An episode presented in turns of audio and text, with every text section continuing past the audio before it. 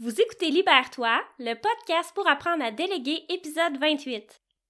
Passer du temps à gérer tes courriels, à mettre en page des documents, à faire ta tenue de livre, euh, ta facturation, est-ce que c'est vraiment ce qui est le plus profitable pour toi dans ton entreprise? Ou bien est-ce que ça serait plus rentable de prendre ce temps-là pour faire des suivis avec des clients et effectuer des mandats qui te passionnent? Moi, je connais la solution pour toi. As-tu déjà pensé à engager une adjointe virtuelle? C'est vraiment une allié qui est indispensable pour effectuer différentes tâches administratives.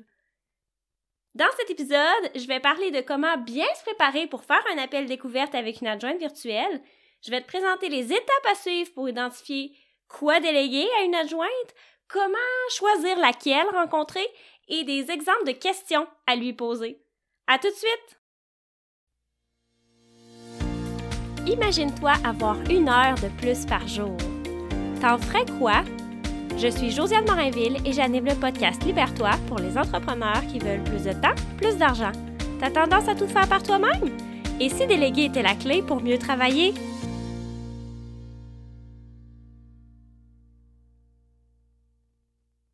Bonjour!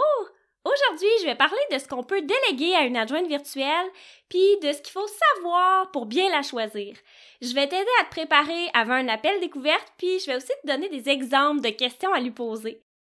Mais d'abord, si ça te plaît l'idée d'engager une adjointe virtuelle, mais que tu sais pas trop vers qui te tourner, puis que t'as pas le temps de passer cinq heures à en chercher une, ben j'organise un événement de speed dating où tu vas pouvoir rencontrer justement ta future alliée pour ton entreprise. J'ai personnellement sélectionné cinq adjointes virtuelles de confiance avec des profils variés puis qui ont de la disponibilité pour de nouveaux clients. Donc, tu n'auras pas besoin d'éplucher 200 profils LinkedIn, de répondre à 150 commentaires sur Facebook, ni de planifier 12 appels découvertes.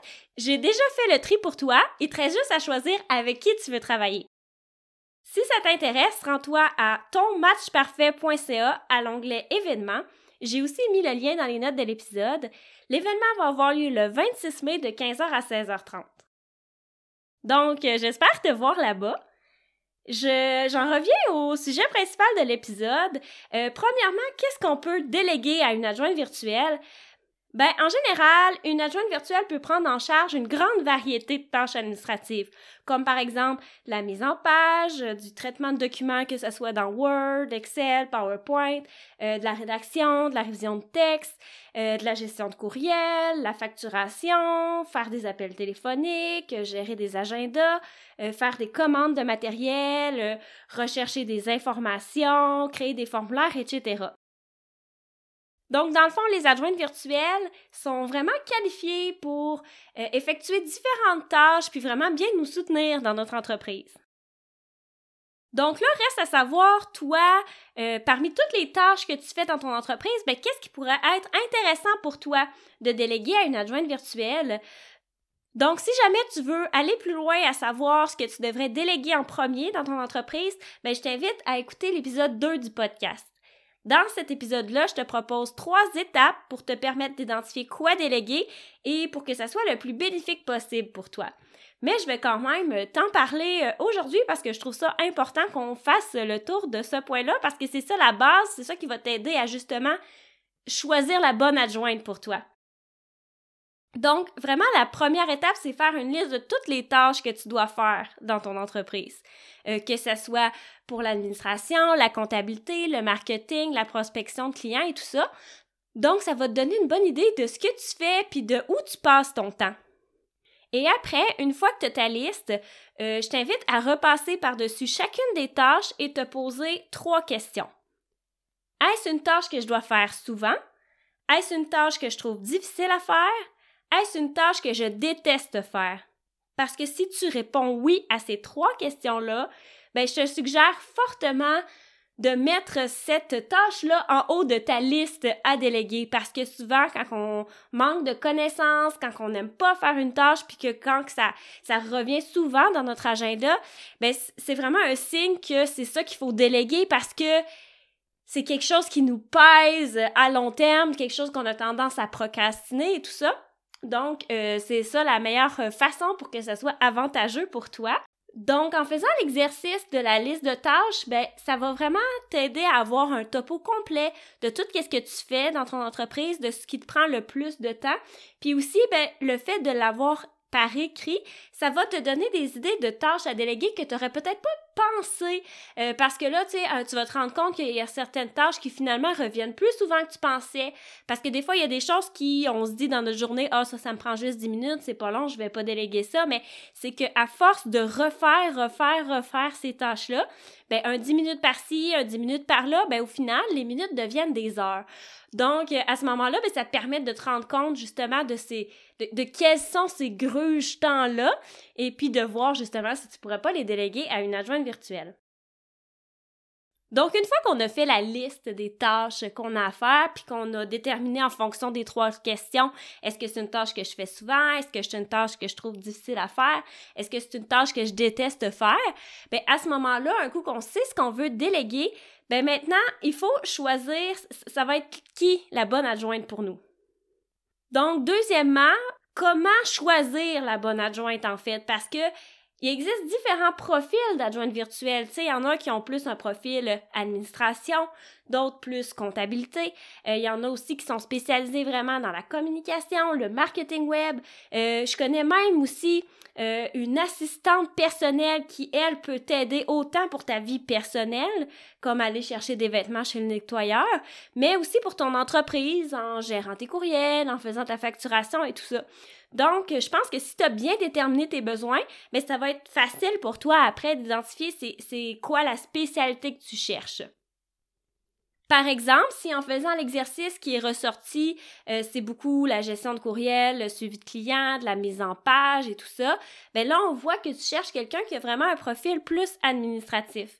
Mais si ce qui est ressorti, c'est plus la facturation, la tenue de livre, des rapports de taxes, ben là, ça te prend quelqu'un qui a vraiment un profil en comptabilité.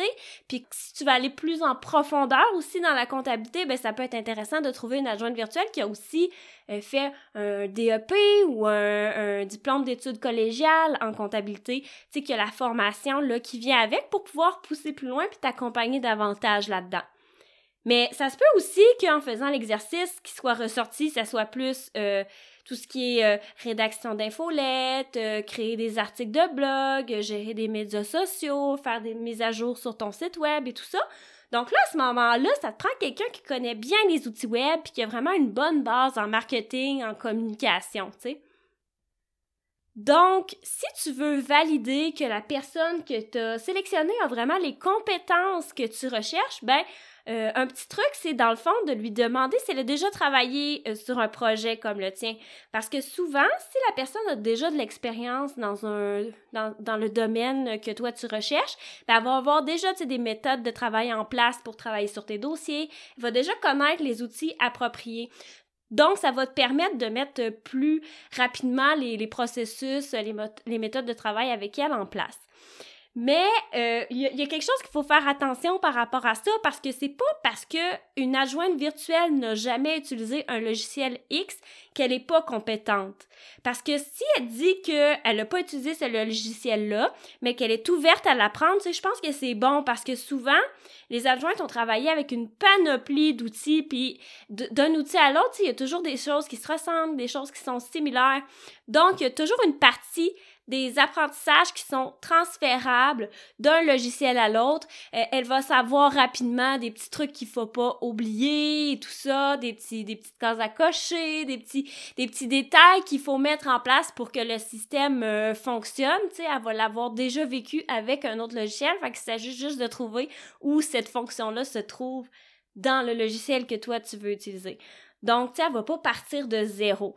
Euh, par contre, je pense que si euh, tu as une discussion avec une adjointe, que tu te sens bien avec elle, puis qu'elle est prête à apprendre le logiciel euh, que tu veux utiliser, puis qu'elle a déjà de l'expérience là-dedans, qu'elle a déjà utilisé des, des outils similaires, ben tu sais, je pense que ça peut être intéressant d'avoir la conversation avec elle, à savoir si le temps qu'elle va prendre pour se former, si c'est elle qui va l'assumer parce que dans le fond, elle va pouvoir réutiliser ces compétences-là pour euh, travailler avec d'autres clients, ou bien si c'est toi qui vas lui payer une formation pour bien utiliser cet outil-là. Moi, je pense que les deux façons sont bonnes. Euh, il y a des avantages dans les deux. Par contre, si tu envisages une relation à long terme avec cette adjointe-là, mais ça peut être intéressant que, qu'elle ait vraiment eu la formation, qu'elle soit vraiment euh, on point avec ce logiciel-là, parce que plus qu'elle va le maîtriser rapidement, euh, ben, plus que ça va te faire euh, gagner du temps aussi. Troisièmement, comment on peut se préparer avant l'appel découverte? Ben en fait, je pense qu'en ayant passé l'étape de bien définir ton besoin, de savoir c'est quoi les tâches que tu veux déléguer, ben tu sais, plus que ça va être clair dans ta tête, plus que ça va être facile pour toi de l'expliquer. Puis plus que l'adjointe virtuelle va pouvoir te dire comment elle peut t'aider à travers ça, ou bien si jamais elle finalement en t'écoutant elle se rend compte que c'est pas dans son champ d'expertise ben elle va savoir à qui te référer elle va pouvoir te donner une autre ressource qui va pouvoir t'aider dans ce cas-là euh, fait que ça c'est vraiment euh, super important que tu saches toi-même d'abord tu sais euh, où tu t'en vas qu'est-ce que tu veux déléguer euh, aussi, une autre chose sur laquelle je voudrais attirer ton attention, c'est de t'y prendre en fait à l'avance. Parce que si tu as un gros projet puis que tu veux, tu as déjà identifié des tâches que tu veux déléguer dans ce projet-là, mais que les délais sont serrés, ben je pense que c'est pas une bonne idée. Parce que là, l'autre adjointe, si tu, euh, si tu la rencontres puis que tu as besoin d'elle trop rapidement, elle va sentir une certaine pression puis ça va comme faire partir votre relation sur une moins bonne base. Fait que je te dirais de pas attendre à la dernière minute avant d'en appeler une. sais, si tu as un besoin urgent que ça doit être fait là, ben je te conseillerais de d'effectuer la tâche toi-même, puis tu sais vraiment de planifier, tu sais parce que je pense que l'idéal, c'est que quand tu fais l'appel découverte avec l'adjointe, c'est de laisser au moins un délai d'une semaine avant le début de votre collaboration. Parce que elle, bon, comme tu le sais, elle a aussi d'autres clients. Donc, euh, si tu la rencontres, que tu lui dis oui, c'est un oui, je veux travailler avec toi, mais de son côté, ça va lui laisser le temps de te bloquer des plages horaires. Euh, ça va lui laisser le temps aussi de faire euh, un contrat avec toi, si jamais il y a un achat de banque d'or et tout ça, de t'envoyer les documents d'accueil, etc. Puis, tu sais, quand on commence à travailler avec une adjointe, ben souvent, il faut lui fournir comme certains, certains accès à des logiciels, exemple l'accès à ton MailChimp, l'accès hum, à ton Canva, l'accès à tes courriels, fait que, tu sais, il y a des mots de passe que tu dois lui transmettre, il y a des informations que tu dois euh, lui donner sur comment tu veux qu'elle fasse les choses et tout ça. Puis même qu'au début, tu tu dois planifier aussi des rencontres, de suivi avec elle. Donc, le délai d'une semaine après la, entre l'appel découverte puis le début du mandat, ben, ça sert à se préparer à travailler ensemble, en fait. Puis, un petit conseil, en fait, quand tu racontes une adjointe et que là, euh, c'est un fit et que tu lui dis oui, je veux travailler avec toi, puis tout ça, ça peut être intéressant que tu lui demandes de te fournir une liste de toutes les informations dont elle va avoir besoin pour faire le travail et puis que ça, justement, ça soit prêt au moment où vous allez commencer ensemble. Parce que moins elle aura besoin de chercher des informations, plus vite elle va pouvoir réaliser le mandat, puis plus vite vous allez pouvoir euh, travailler ensemble, puis que tu vas finalement être satisfait de cette relation-là. Donc, dans le fond, je pense que en gros, l'appel découverte, c'est vraiment un moment, pour savoir s'il y a un fit entre vous. Euh, observe, est-ce que tu te sens bien avec elle? Euh, est-ce que vous avez ri ensemble? Euh, est-ce que la connexion se passe bien? parce que plus, ça, plus tu vas être à l'aise avec l'adjointe, ben plus que ça va faciliter les choses pour plus tard. Parce que si jamais à un moment donné, il y a des malentendus ou il y a des des délais qui sont pas respectés ou quoi, euh, peu importe le, problème, ben vous allez être en mesure de le régler ensemble puis de trouver des solutions si vous vous entendez bien. Parce que même si la personne elle est super compétente, si il y a un bug au niveau de la communication entre vous, ben ça, ça, peut euh, dégénérer et vous nuire là à long terme. Fait que c'est sûr qu'au fur et à mesure euh, de la conversation, ben, tu vas pouvoir valider le fit, valider si tu aimes sa personnalité, si tu t'entends bien avec elle et tout ça.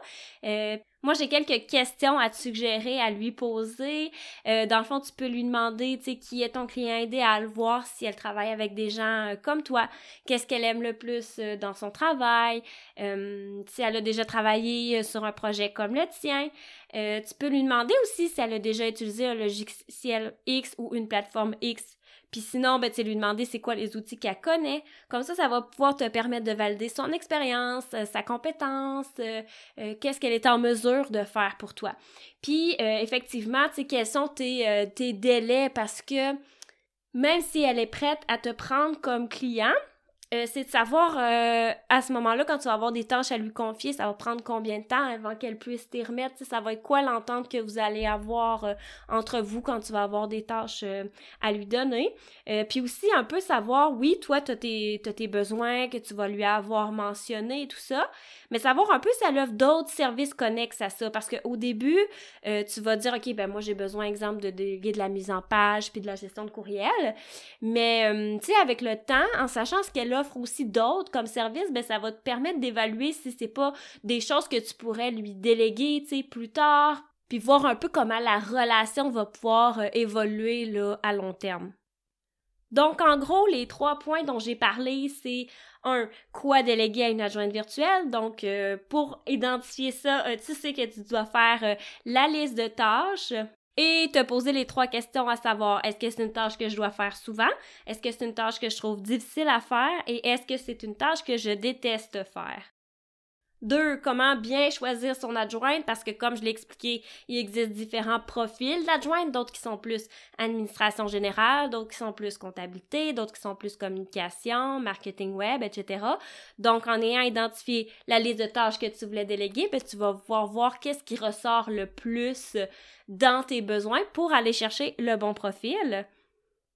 Et trois, quoi faire avant l'appel découverte, questions à poser pour valider l'expérience, à savoir euh, les délais, combien ça va prendre de temps avant que tu remettes les travaux, à savoir s'il y a un fit de personnalité, si c'est quelqu'un avec qui tu t'entends bien, avec qui tu te sens à l'aise. Et une chose que j'ai pas dite aussi, la confiance avec son adjointe est très importante parce que souvent, euh, on lui partage justement des accès à plusieurs euh, de nos logiciels. Elle a aussi accès à certains des mots de passe. Euh, puis souvent, l'adjointe va aussi être en contact direct avec nos clients, va des fois nous représenter, euh, répondre à des messages à notre place. Donc, c'est important que d'emblée, on se sente en sécurité et en confiance avec elle. Donc, euh, j'espère que ces conseils-là vont t'aider à mieux identifier ce que tu peux déléguer à une adjointe virtuelle, puis aussi à comment bien la choisir. Euh, je te rappelle que si tu es sérieusement à la recherche d'une adjointe virtuelle, ben, tu peux acheter ton billet pour ton match parfait, édition adjointe virtuelle, qui aura lieu le 26 mai prochain de 15h à 16h30. Le jour de l'événement, tu vas pouvoir rencontrer cinq adjointes virtuelles que j'ai choisies pour leur positionnement unique et leurs différents profils, que ce soit en administration, comptabilité, communication, marketing web, assistance personnelle, etc. Donc, pour t'inscrire, rends-toi à tonmatchparfait.ca sous l'onglet événements. J'ai aussi mis le lien dans les notes de l'épisode. Et jusqu'au 14 mai, tu peux profiter d'un rabais de 50% sur ton billet. Donc, euh, je t'invite à passer à l'action maintenant parce qu'il n'y a pas de meilleur moment pour déléguer. Puis, j'espère te voir là-bas. Dans le prochain épisode, je vais parler de comment bien accueillir un nouveau collaborateur. Je vais te donner des conseils sur ce que tu dois préparer avant son arrivée, mais aussi sur les essentiels à mettre en place pour faciliter vos échanges lors de la réalisation des travaux.